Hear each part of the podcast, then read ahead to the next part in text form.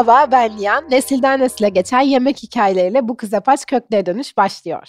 Bugün yanımda uzun zamandır peşinde olduğum diyeyim ve bir türlü bir araya gelemediğimiz biri var. Kendisi hem bir yazar hem bir araştırmacı hem bir akademisyen e, hem de aslında e, bugün de çok konuşacağımız kendi köklerinin peşinde olan özellikle yemek tarafında e, bunu devam ettirmek için çok çalışan biri. Anna Maria Beylunioğlu ile beraberiz. Öncelikle Merhaba. hoş geldin. Hoş bulduk. E, Ben çok heyecanlıyım çünkü hem biraz konuşacağımız bölge hem de e, kültür olarak hem de malum Noel'de konuşacağımız için e, çok keyifli olacağını düşünüyorum. O yüzden öncelikle senin aile köklerinle bir başlayalım derim. Sonra biraz Antakya'yı konuşuruz. Biraz yemek konuşuruz, biraz bayram konuşuruz derken e, sohbetimiz böyle devam eder diye düşünüyorum. Bildiğim kadarıyla Mersin'de doğdun ama e, Antakyalı Rum Ortodoks bir e, ailenin kızısın. Aynı zamanda Arapça konuşan küçük bir topluluğun içindesin. Böyle Aynen. Biraz Ben, detayları evet, senden Mersin'de alsak. doğmuş bir Antakyalıyım Hı hı. diye tanımlıyorum hep. Aslında Antakya derken de Hatay'ı kastediyorum. Hataylıların çoğu Hatay'dan ziyade Antakya demeyi tercih ediyorlar. Benim ailem Samandağlı. 1980'lerde Mersin'e göçmüşler. Biraz daha öncesinde daha doğrusu. Çünkü orada bir liman var, iş potansiyeli var diye. Oraya göçmüşler. Orada büyüdüm ama bir Antakya kültürüyle büyüdüm. Gerek dil, gerek yemek anlamında, yemek kültürü anlamında. 5 yaşına kadar da Arapça biliyormuşum ama okula gidince unutmuşum maalesef. Şu anda beni Antakya'ya bağlayan, Samandağ'ına bağlayan en önemli şey yemek. Çünkü ailede mutfakta zaten hep Aynen Ee, yani ben doktoraya başladıktan sonra doktoraya kadar çok da yemekle haşır neşir biri değildim bu arada. Kendimi mutfakta buldum. Doktorayı da İtalya'da yaptığım için onların o anneannelerine, annelerine bağlılığı her pazar işte mutlaka buluşmaları beni çok etkilemişti. Ben de kendi köklerime dönme hissine kapıldım. Babaannemi, babamı, babam da çok güzel yemek yapar. Ee, devamlı arayıp böyle tariflerin peşinden koştum ve bugüne kadar geldim. e, peki burada bu kökleri ararken bir de nehna var aslında. Hı hı. E, Arapçada biz demek Evet. değil mi? Evet. E, aslında belki bilmeyenler de vardır. Onlara da hani anlatmak da Hı hı. istiyorum ben. Çünkü bu platform çok çok değerli bir platform. Platform olarak Evet e, şu anda hala tanımlıyorum şu an. platformumuz zaten. evet. E, bir de aynı zamanda bir hafıza haritası da var burada. Hı hı. E, biraz Nehre'den de bahsedelim mi? Tabii ya biz 2021 Ekim'inde kurulduk 6 Antakyalı Ortodoks. Ee, bir araya geldiğimizde hep ne kadar farklı kültürlerimiz olduğundan bahsediyorduk. Özellikle 2-3 kişi İstanbul'da yaşıyorduk ve İstanbul Rumlarından çok farklı ritüellerimiz vardı. Temelinde yemekle bağlantılıydı bu ritüellerde. Paskalya'da yumurta tokuşturulması. Tabii Rumlarda da var ama bizde mesela e, yumurtanın yumurta tokuşturmaya gelene kadar 3-4 ay öncesinden tavuğun bile yetiştirilmesine kadar giden ve işte tavukların çalınması birbirinden ki yumurta karşı tarafı rakibi orada alt etmeye çalışmalar çok etkileyici böyle esprilerin olduğu yemeğin bambaşka bir e, şeye taşındığı, düzeye taşındığı ritüellerdi bunlar. Biz bunların çok bilinmediğini fark ettik. Bir ritüeller tabii bir de tabii ki güncel sıkıntılarımızdan nasıl bahsedebiliriz? E, Biz kimiz? Arap mıyız? Rum muyuz? E, gibi bir, bir platform kuralım dedik ve çok ilgi çekti. Çünkü e, şu ana kadar kilise dışında çok ciddi bir örgütlenme yoktu. Her şey vakıflar etrafında dönüyordu. Biz biraz daha sivil, biraz daha gençlerin dilinden konuşabilen bir grup olduğumuz için çok ilgi çekti. Depremden sonra tabii farklı bir boyuta taşındı. Biz sadece Antakyalı Ortodoks değil, depremden önce de çünkü bizi biz yapan şey diğer toplumlarla bir arada yaşayışımızdı. O yüzden Arap Alevilerin, e, Yahudilerin e, bölgede, Antakya'da çok az kaldı. Depremde de şu anda bitti gibi bir şey ama belki bir iki geri dönülür bilmiyorum. Onların da ritüelleriyle yoğrulduğumuz için onları e, kendimizi tanımlarken onlarla beraber tanımlayan bir çizgiyle başladık. Deprem sonrası da tabii ki bu boyut bambaşka bir e, şeye taşındı. Bir hafıza haritası senin dediğin gibi yeni başladık. Geçen hafta başladı. Ne yapabiliriz hafızayı korumak için dediğimizde bir hafıza haritası oluşturalım. Bir e, Avrupa Fonu'na başvurduk. Tabii bu ciddi bir projeydi ve onun üzerinde çalışmaya başladık. Geçen hafta hayata geçti. Hiç tanımadığımız insanlar şu anda Google bazlı bir sistemde e, hatırladıkları yerleri bazen evlerinin üzerine pinleyip yıkılan evleri tabii çoğunlukla onun penceresinden olan manzarayı paylaşıyor. Afan kahvesinde yediği haytalıyı paylaşıyor. Açıkçası gerçekleşene kadar bu kadar da duygu dolu bir proje olacağını ben de düşünmemiştim. Ara ara giriyorum kim ne yazmış diye böyle gözlerim yaşlı yaşlı okuyorum. Ama sanırım ihtiyacımız var buna. Bence de. Yani çok güzel düşünmüşsünüz gerçekten. Çünkü orayı yani bir şekilde yaşa... Ya ben Antakya'ya üç kere gittim sanırım. Hı hı. Ve üçte üç şey döndüm. Yani ne kadar böyle hem mistik hem aynı zamanda yani böyle anlatamadığım duygular olan hı hı. bir şehir yani benim için Antakya. Hep de belki de çok e, hani lokal insanlarla bir arada olduğum için de belki hı hı. hani o gözle de bakabildim ama e, bana Antakyalı bir arkadaşım da şey demişti. E, burada hani biz kelimesinden de onu çıkarıyorum biraz da. Hani burası öyle bir yer ki demişti. Kimin ne dine ait olduğu hani e, sadece cenazelerinde fark Hı-hı. edersiniz. Çünkü hani orada farklı e, yerlerde oldukları için. Onun dışında kimse kimsenin ne ismiyle, ne konuştuğu şiveyle, ne inancıyla e, kimse birbirini yani bu konu bile değildir demişti hı hı, bana. Hı. Hani ilgilenmez ve hani sorgulanmaz bile. Orada hani birlikte yaşamanın vermiş olduğu o iç içe geçen kültürü galiba çok iyi hissettiğimiz bir hı hı. bölge yani orası. O yüzden bu orayı yaşatmak çok çok önemli, değerli, çok, çok kıymetli. Değerli. Aynen ee, öyle.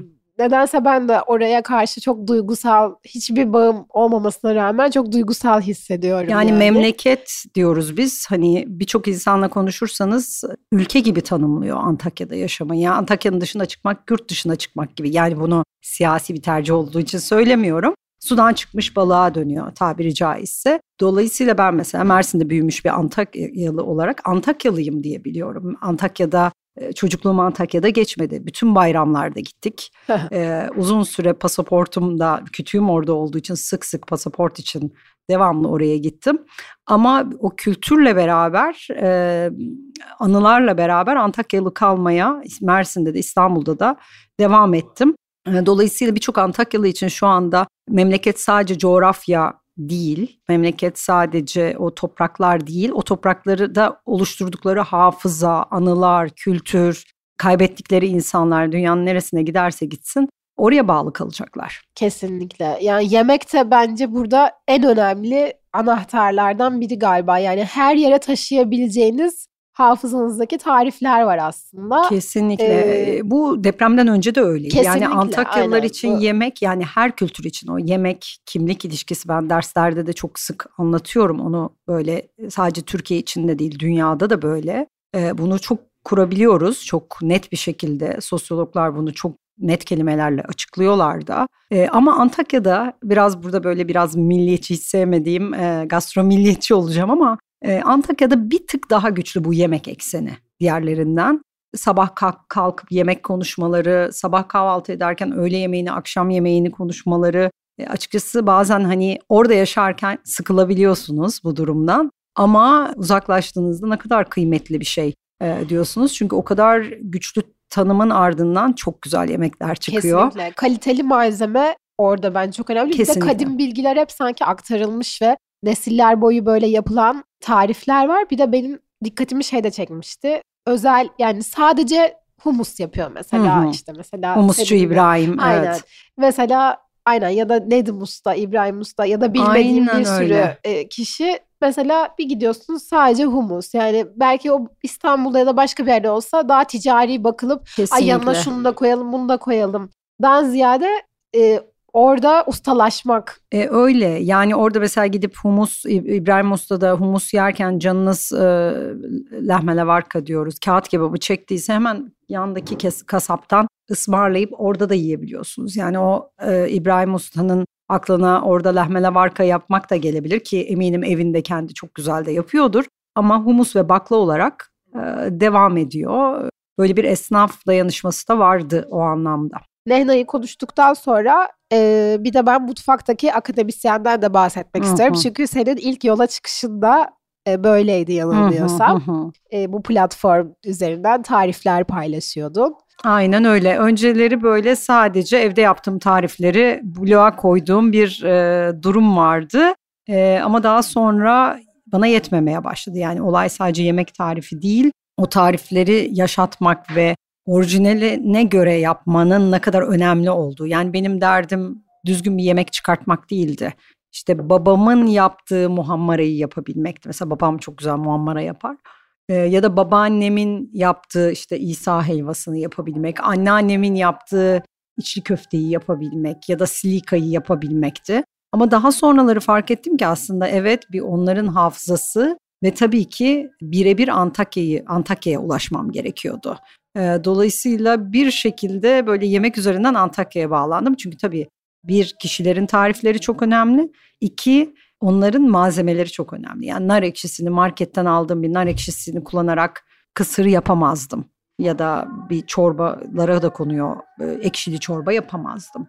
E, bizim nar ekşisi olmalıydı. Yani bizim memleketten gel- gelen nar ekşisi olmalıydı. Biber salçası keza öyle. Dolayısıyla e, mutfaktaki akademisyen bir kültürel boyut kazandı benim için. E, tabii o da yetmedi. Daha sonra e, yemek ve kültür bağlantısını düşünürken kendimi toplumu, siyaseti düşünürken buldum. Sonra bütün bunlar mutfaktaki akademisyen. Önceki ismi çok komik bir isimdi. Neydi? Ben söyleyeyim yaptım yedimdi. Çünkü yapıyordum, yiyordum. Tatlı.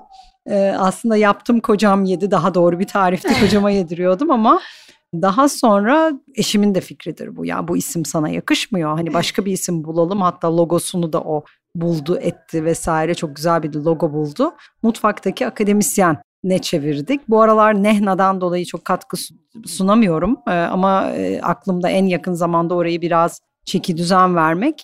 Mutfaktaki akademisyen daha sonra beni bu konuda ders vermeye itti. Şu an yemek toplum siyaset diye bir Aynen. ders veriyorum birkaç üniversitede.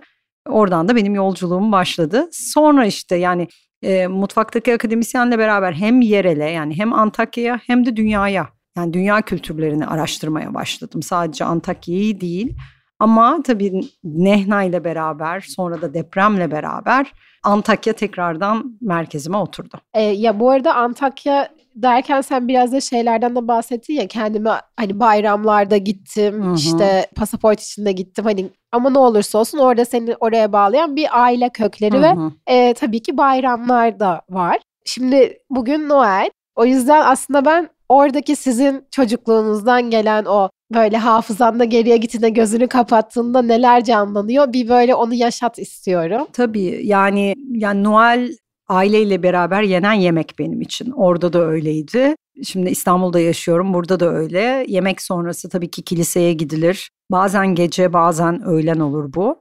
Ama yani Noel ne demek dendiğinde benim için benim aklıma hep aile geliyor. O yüzden İstanbul'dayken de mümkün olduğunca ailemle, eğer ailem olmuyorsa da ailem kadar değer verdiğim arkadaşlarımla geçirdim hep Noel'i. E, illa arkadaş başkalarıyla bir şey yapacaksam da 25'inde yapıyordum. 24'ünde akşam yeme- yemek yeniyor bizde. Dolayısıyla benim için Noel hep aile demek oldu. Noel dışında da birçok bayram var tabii. Yani mesela beni en etkileyen bayramlardan biri Paskalya. Onun kutlanış şekli İstanbul'dan çok çok farklı. Çünkü gecenin bir saatinde kalkıyorsunuz, kiliseye gidiyorsunuz. Gecenin bir saati dediğim gece iki. Öyle mi? Bir, aynen öyle gidiyorsunuz. Tabii ki çocuk olarak ayinler biraz sıkıcı gelebiliyor. Hemen dışarıda arkadaşlarınızla. Samandağ'da da bu böyleydi. Mersin'de de bu kültür uzun yıllar bu şekilde devam etti. Son yıllarda güvenlik sebebiyle gündüz saatlerine alındı ama bizim hoşumuza giden geceyi kilisede geçirmek, ayin bitiminde de kilisede sofra kurmak. Herkes evinden bir şeyler getirir. Bazen içkiler, alkoller de tüketilir. Kilisenin içinde değil Sabaha tabii salonunda. Oluyor. Sabaha karşı dördü buluyor ve siz hani orada hep beraber e, yemeklerinizi yiyip sabaha doğru günü ağrırken evinize dönüyorsunuz. E, dolayısıyla bu ritüeli İstanbul'da göremedim mesela. E, Nehna'yı da hani kuruş sebeplerimizden biri bu ritüeller ne kadar farklı, ne kadar değerli demekti. Dediğim gibi Noel için de öyle hazırlanan yemekler. Mesela neler ya şimdi Noel benim için yıllarca tabii Avrupa'da da yaşadığım için e, hep böyle tabii hindi olacak diyordum. e, biraz bu işlerin içine girdiğimde babama bir gün sorasım geldi. Hiç babam da biz kızım Noel'de hindi yemeyiz dememişti o ana kadar ama baba ya dedim siz ne yiyordunuz samandan da hindi var mıydı da hani e, yiyordunuz dediğimde durdu böyle ana yemek neydi de, demiştim. Çorba dedi. Nasıl yani dedim hani yanında bir yemek bir şey. Hayır dedi ana yemek çorbaydı dedi. Ne çorbasıydı dediğimde de kişk çorbası. Keşk Arapça yani bölgede de sadece şeyde değil Diyarbakır'da vesaire Maraş'ta bilinir tarhana demek. tarhana çorba nasıl bir tarhana çorbası? İçinde nohut var, lahana var, içli köfte var, tuzlu yoğurt var. Bu nasıl bir çorba olabilir? Deyip peşine düştüm. Önce tarifini kolay bulamadım ama Antakya'ya yemek Antakya'dan İstanbul'a yemek getirip götüren bir arkadaşım vardı, getiren daha doğrusu. Zambureli'ydi galiba şeyi şimdi Almanya'da yaşıyor ama e, ona sorduğumda o tarifi buldu. Ben de hasbel kadar babamın hafızasındaki tarifi yapmaya başladım ve açıkçası o tarihten itibaren hep Noel'de hindi değil keşk çorbası yaptım. Ama tabii o ana kadar bu çorbayı tamam Antakya'da her yerde Noel'de bu çorba yapılır diye düşünerek e, hareket ettim. Ta ki Nehna'ya bir e, Noel yazısı yazana kadar Noel'deki yemek ritüelleri üzerine e, telefon ettiğimde herkese başka unuttuğum bir şey olmasın diye işte dedim kişk çorbasını şey yaptım işte martedella muhakkak listemde var başka ne var diye soruyordum aradıklarıma. Kişk çorbası ne ki dediler bana. Ben dedim ki yani nasıl yani? Dedim Antakya'da bu yapılırmış. Dediler ki yok yani ben Antakya merkezdeyim. Antakya merkezde borani yapılır. Samandağ'ında keşke hatırlayan çok az insan çıktı. Lebeniye yapılır dediler. Ya da kulkaz yapılır. Kulkaz bu tora aslında. Kıbrıs'ta da kolakaz hatta Antalya'da gölevez olarak bilinen yemek. E, kulkaz diyoruz bizim orada. E, altın özünü aradığımda yok kulkaz da yapılmaz sadece lebeniye yapılır dediler. Tabii ki burada bir aydınlanma yaşadım. benim o Samandağ mutfağı dediğim şey aslında Antakya mutfağı değilmiş. Sadece Samandağ mutfağıymış. Yani benim bildiğim mutfak Samandağ mutfağıymış. E, dolayısıyla aslında bir Antakya mutfağını artık kurgu kafamda düşünürken tek bir mutfak olarak düşünemiyorum. Antakya mutfakları olarak düşünüyorum. Tabii belli konseptler var. Yani Noel deyince aklıma evet çorba geliyor. Rosto da yapılıyor ama ilk akla gelen çorba. Yani keşk çorbası, borani Hele ana çorbası. yemek olarak aslında Aynen Çok öyle. Ilginç. Tabii durumunuz zenginleştikçe, sosyal statünüz arttıkça bu yemeklerin içeriği değişiyor. İşte martedellayı cevizli değil de kuyruk yağlı ya da e, fıstıklı e, yapıyorsunuz. Bazısı içine yumurta bile koyabiliyor. İşte İsa helvası tatlılardan biri de İsa helvası. O İsa helvasının içine ceviz değil de şey koyuyorsunuz. Antep fıstığı, susam ekliyorsunuz, zenginleştiriyorsunuz gibi böyle bir statü arttıkça biraz daha zenginleşebiliyor yemekler ama orijinal tarifler böyle genellikle. Ya aslında İsa helvasını hani ben tattığım zaman dışarıdan Hı-hı. ilk defa tadan biri olarak hani bu bildiğim irmik helvasını farklı bir formda e, yemek ve aynı zamanda ona daha aromat, aromatik hani damla sakızının farkı diyeyim ona. E, onunla birlikte birleşimi gerçekten beni çok etkiledi yani. E, çok böyle şey damla sakızı seven biri olduğum Hı-hı. için çok yakıştırdım.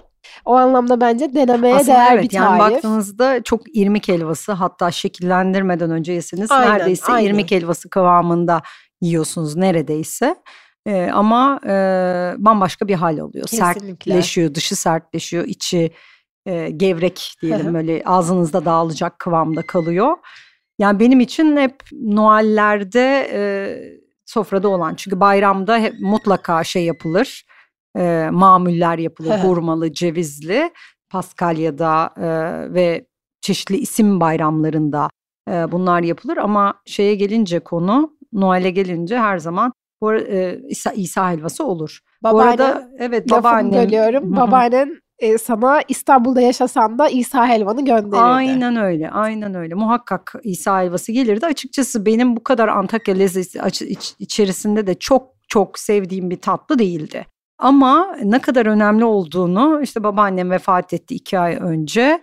E, gerçekten de yapmayı bilmiyorum dedim e, ve e, tarifi bulmaya çalıştım. Aslında böyle bir hani bir yandan hikayem köklere dönme hikayesi gibi gözükse de senin kadar böyle her yemeğin arkasından gitmiyorum ben. Yani son zamanlarda vaktim de kalmıyordu buna açıkçası. Ama yapamadığımı fark ettim. Yani bu bir eksik ve bu tarif en azından benim çevremde yok olacak. Ve öğrenmeye çalıştım. Öncelikle akrabalarımdan aradıklarım oldu. Bunu en iyi kim yapar, şu yapar telefon ettim. Samandağ'ından bir iki isimle görüştüm. Hepsi bambaşka tarifler verdiler bana.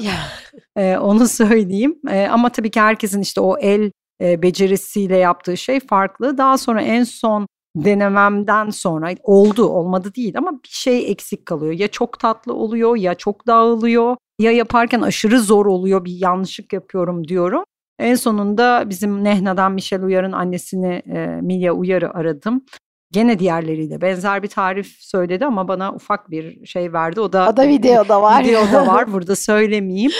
Ve onunla beraber nispeten gene zor. Hani gene el becerisi istiyor. Ben de daha uzmanlaşacağım bu konuda eminim. Yani bu arada ben... Göz buna... korkutan bir zorluğu yok ama. Yok yo, göz korkutan bir zorluğu yok. Sadece bilmeniz gerekiyor. Biraz ben sıcakken şekil veriyorum.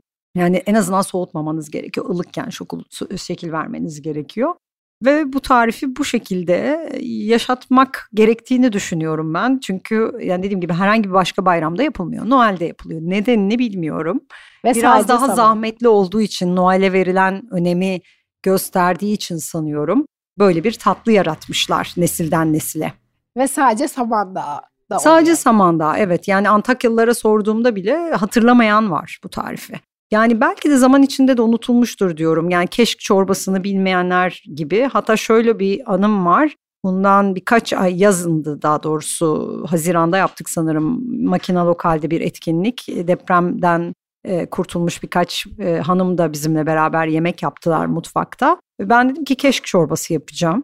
E, ondan sonra kimse hatırlamadı ve ben yaparken yavaş yavaş hatırlamaya başladılar. Ya, evet galiba böyle bir çorba var vardı ama biz yapmamıştık diye. Ee, böyle hatıralarından yaparak çıkarttık o çorbayı. Sadece Ortodokslara mı özgüdür? Genelde Arap Alevilerden öğrenilen bir çorba ama e, böyle bir e, severek yaptığım bir çorba haline geldi. E, severek yapmamın sebebi de dediğim gibi bir böyle beni Antakya'ya bağlamaya devam ediyor bu tip şeyler. Beni en çok heyecanlandıran da o oluyor. Zaten uzaktayken hep insanı yemekle e, hafızayı canlandırıyoruz Hı-hı. ya bir şekilde böyle comfort food e, evet. hissiyatı. Bir de e, şeyi de konuştuk ya e, hani ba- mesela babaannenin lezzeti onu Hı-hı. yaşatıyor bir şekilde ya da işte o kişinin bir ipucu onu yaşatıyor. İşte yemek bir şekilde bence insanı ölümsüzleştiriyor bir ölümsüzleştiriyor. noktada. Ölümsüzleştiriyor. Ya şunu da düşünmemek lazım. Bu tarifler değişerek geliyor Tabii bugüne. Ki. Ama yani hep bunu söylüyorum hani derslerde de yemek milliyetçiliğini eleştirirken çuvaldızı kendime batırayım diyorum. Bizim için biber salçası çok önemlidir. E, biber e, çok da değil Amerika'nın e, istilası sırasındaki süreçte sonrasındaki süreçte e, Meksika'dan Peru'ya, Peru'dan yok Peru'dan Meksika'ya, Meksika'dan dünyanın her yerine dağılmış ve Antakya'ya da ulaşmış bir şekilde. Dolayısıyla hani gelişiyor e, küresel e, böyle e, göçlerle beraber şekilleniyor yemek ama bir şekilde ona kültürü atfetmek kolay bir şey değil. Yani belki en azından bir 200 yıl gerektiriyor ya da bir yüzyıldan fazla bir süre gerektiriyor. Bu da tabii sizin nesilden nesile e, özellikle burada kadından geçiyor bu tarifler. E, nesilden nesile böyle bir e, kültürünüzü yaşatmanıza yardımcı oluyor. Bu nedenle hani ben mesela karma evlilik yaptım önceleri çok da kendi kültürümden yemeklere çok meraklı değildim. Yani hep yurt dışından yabancı ev arkadaşlarım oldu. İşte e, Bursalı bir ev arkadaşım oldu vesaire. Onların kültürlerinde şey yaptım, yoğruldum. E, ta ki işte İtalyanlar dediğim gibi İtalya'ya gittikten sonra şey yapana kadar ve tabii ki karma evlilik yapana kadar e, bir şekilde o kültürü yaşatmak istedim. Çünkü beni yani şey değildi tabii ki eşim de bunu destekledi her zaman. Ve ben de mutfakta kendi köklerime döndüm. Ve o dönmek beni benim kültürümü yaşatmamı sağladı. Köklerime tutunmamı sağladı. Dolayısıyla birçok insanda bunu görüyorum. Yani kendi kültürüne yemek üzerinden ya da başka öğeler de olabilir ama dediğim gibi mevzu bahis Antakya olunca mutlaka burada bir şekilde yemek, yemek giriyor işin içine. Aynen. Bu arada ben de şeyi soracaktım çünkü büyük bir araştırma da var e, kısmet tabii kitabında. Hani farklı dini inanç ve evlilik üzerine bir çalışma Hı-hı. yaptınız ve hani ben şey kısmını merak ediyorum. Bu mix mariyajlardaki e, yemek konusu aslında belki de sen onun bir parçası olarak da hani anlattın ama evet. gözüne çarpan başka bir şeyler var mı? Bir de bence yemek bir de bayramlardaki yemekler sanki daha ait hissettiriyor. O da aileyle birleştiği için de Tabii sanırım. ki kesinlikle aile kavramıyla da birleştiği için Özgür Kaymak'la yazmıştık e, kitabı. Tam pandeminin başıydı 2020'de çıktı. Kısmet tabii diye. aile kavramını da dönüşümünü de konuştuk kitapta ama bu karma evliliklerde e, kendini çok dindar hissetmeyen aileler bile yani karma evlilik yaptıktan sonra iki tarafta böyle daha çok kimliğine sahip e, çıkan yani bu çatışma yani çatışma gibi düşünülebilir ama çatışma olarak ortaya çıkmıyor. Tam tersine bir şekilde o sofrada çoğunlukla kadının yemek kültürüyle e, baskın oluyor ama mesela kadın erkeğin de yemek kültüründen bir şey öğrenip o sofraya muhakkak katabiliyor ve e, daha barışçıl bir şekilde yani daha uzlaşmacı daha doğrusu karma evliliği pekiştiren e, ve farklı kılan bir boyuta taşıyor. E, tabii ki ilk jenerasyon karma evliliklerde daha olumsuz hikayeler görebiliyoruz ama bugünkü jenerasyon bir şekilde hani o beraber yaşamaya daha bir örnek olarak ortaya çıkıyorlar ve bize verilen en büyük örneklerde genelde yemek oluyor ve e, o evliliğin içinde o yemeklerin muhakkak yapıldığını söylüyorlar ve dediğim gibi bu genelde kadın yani her ne kadar bizde Antakya'da erkekler de çok güzel yemek yapsa da yani çok güzel yemek yaparlar, çok güzel yerler, lezzete çok önem verirler ama bilgi kadının üzerinden dönüşüyor ve daha çok kadının kültürü yansıtılıyor. Evet. Kitapta da onları gördük. Açıkçası bulduk. Benim etrafımda da çok mesela karma evlilik yapanlar var. Onlarda da aynı şeyleri görüyorum. Yani hani bir bayramsa iki bayramda bir şekilde orta yolu bulunuyor. Hı hı. İşte e, her şabat normalde buluşulmuyorsa ekstradan da buluşuluyor gibi hissediyorum. Yani daha bildiğim böyle insanlar daha da geleneklerine Hı-hı. daha da sıkı tutunuyorlar. E bir taraftan da o bence başka bir boyuta geçiyor. Başka bir şekilde bürünüyor. Bugünün Sadece normali de bu bu evet. yani bir, bir tarafta. E, normalde bu sadece sizin kültürünüzü yansıtmanızın ötesinde iki aileyi bir de, yani değerleri, kültürleri aynı masa üzerinde buluşmuş oluyor ve birbirini anlıyorsun. Heh, yani o çok güzel oluyor kesinlikle. bence. Yani işte atıyorum karşı taraf Müslümansa oranın yani eşinin kayınvalidesi geliyor ve seni o yemeği tadarak bir şekilde senin e, ideolojini ya da dinini çok fazla şey yapmıyor. E, ama belki uyuşmazlıklar da olabiliyor ama o yemeği sofradaki martedellayı tadarak veya bu çok güzel olmuş diyerek bir anda o odada böyle sıcak bir ortam yaratılmış oluyor. Aynen. Farklı olmadığını anlıyor bence karşı tarafın. Hani çok Hı-hı. farklı ve uzak gelen şey aslında bir sofrada yan yana oluyor ya. Aynen öyle. Aynıyız aslında sadece bazı detaylarda Hı-hı. farklı büyümüş oluyoruz Hı-hı. ve işte benim hep düşündüğüm yan komşuda ne piştiğini bilmiyoruz ama aslında mutfağımızı açtığımızda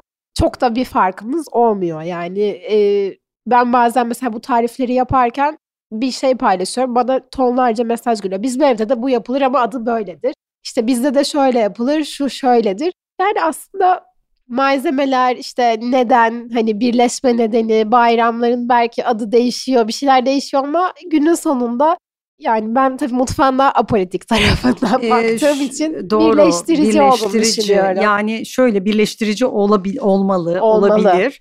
Şöyle bir örnek vereyim. Gerçekten çok bambaşka coğrafyalarda aynı yemekleri de bulabiliyorsunuz. Belki de geçmiştir bilmiyoruz. Ben Nehna için bir e, röportaj, yemek röportajı yaptığımda çünkü dediğim gibi bu aile yemekleri üzerine yazılması gerektiğini düşünüyordum ama hiç vakit ayıramadım buna zaman içerisinde. En sonunda böyle dedim ki Nehna, Nehna başladı artık ben yemek yazısı yazayım, tek tek röportajlar yayınlayayım dediğimde bir ilk röportaj işte bizim Ketrin Köprü'nün yengesiyle bir röportaj yapmaya karar verdim. Janet Köprü ile. Nehna'da bu duruyor röportaj. Ee, orada bir çorba, bizim ekşili çorba dediğimiz adisipamit de denir Arapça e, pazıyla yapılan içinde birkaç bakliyatın olduğu işte nar ekşisi içine nar ekşisi dökülen bir çorbadır. Bu bazen minik minik köfteler de atılır içerisine. Bu röportajı yaptım. Ondan sonra aşağı indim. Aşağıda bakıcım çocuklara yemek yapıyordu. Yemeği biliyorum bu arada yani ama tabii ki yeni röportajı yaptığım için hafızamda bütün şeyleriyle canlı. Arada yaptığım da bir çorbadır benim o. Ee, bakıcımız Bitlisli. Mutfağa geldim. O, ocakta o çorba pişiyor. İşte Lale abla sen ne yaptın dedim bu çorbayı nereden dedi bizim işte bilmem ne çorbamızdır dedi. Köfte yerine sadece bulamamış şey atmış buğday e, yani o aşurelik buğdaydan içine atmış. Hani aynı tadı versin diye çocuklara. Bir de dedi bizde sumak konur bulamadım nar ekşisi döktüm içine dedi. Aynı bildiğiniz bizim ekşili puzzle'ı adisipamit çorbası oluverdi. Ay işte. Ve inanamadım yani bu nasıl olabilir diye beni böyle bir çok tüylerimi ürperttiğini hatırlıyorum. Belki de geçti. Yani oradan Evet. mı Antakya'ya geçti, Antakya'dan mı oraya geçti? Bir de bazı yemeklerde şans eseri bir kişinin tarifiyle de oluyor ya hani ve o öyle da öyle öyle öyle, Öyle yayılıyor. tabii ki. Yani bu yemeklerin yayılması biz e, hep şey diye düşünüyoruz. Yani yemek kitapları işte Türk mutfağı, Fransız mutfağı birçok mutfaktan bahsediyoruz ama hep unutuyoruz. Günün sonunda bu yemekleri yapan bir birey oluyor. Aynen öyle. Belki de yanlış anlamış oluyor. Ona da örnek vereyim. E, Martedella'dan bahsettik. Martedella yani Antakya mutfağı çok Levant kültüründen çok etkilenmiş bir şey mutfak. Dolayısıyla Suriye ile Lübnan'la çok ortak noktası var malzemelerde vesaire. Humus zaten hani bölgede hani Antakya'nın mı meşhur Lübnan'ın mı diye tartışmayalım artık dediğim bir nokta. Tabii ki o zamanındaki Antakya Büyük Suriye'nin de bir parçası ve Büyük Suriye'nin e, e, yani o zaman da Fransız e, etkisine de kalmış bir dönem özellikle Türkiye'ye katılmadan hemen önce. Yani bu Martedella'nın mesela Fransızlardan geçtiği söyleniyor. Şimdi ben İtalya'da doktora yaparken Fransız bir hocam vardı. Yemeğe de çok meraklı. Doktora yemeğine gittiğimizde ben bu yemekten bir şekilde konu açıldı ve bahsettim. Yapılışını anlattığımda güldü. Bu dedi bir Fransız yemeği olamaz yani dedi.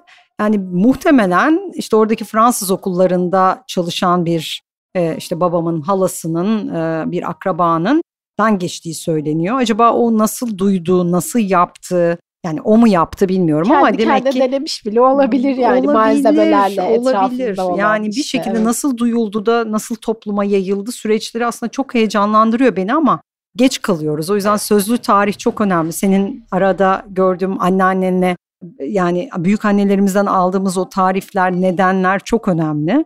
Unutuyoruz, önemsemiyoruz. İşte şimdi deprem oldu. Bir- Yani birçok insan annesinden, babasından, e, büyük annelerinden alacakları tarifleri alamadılar.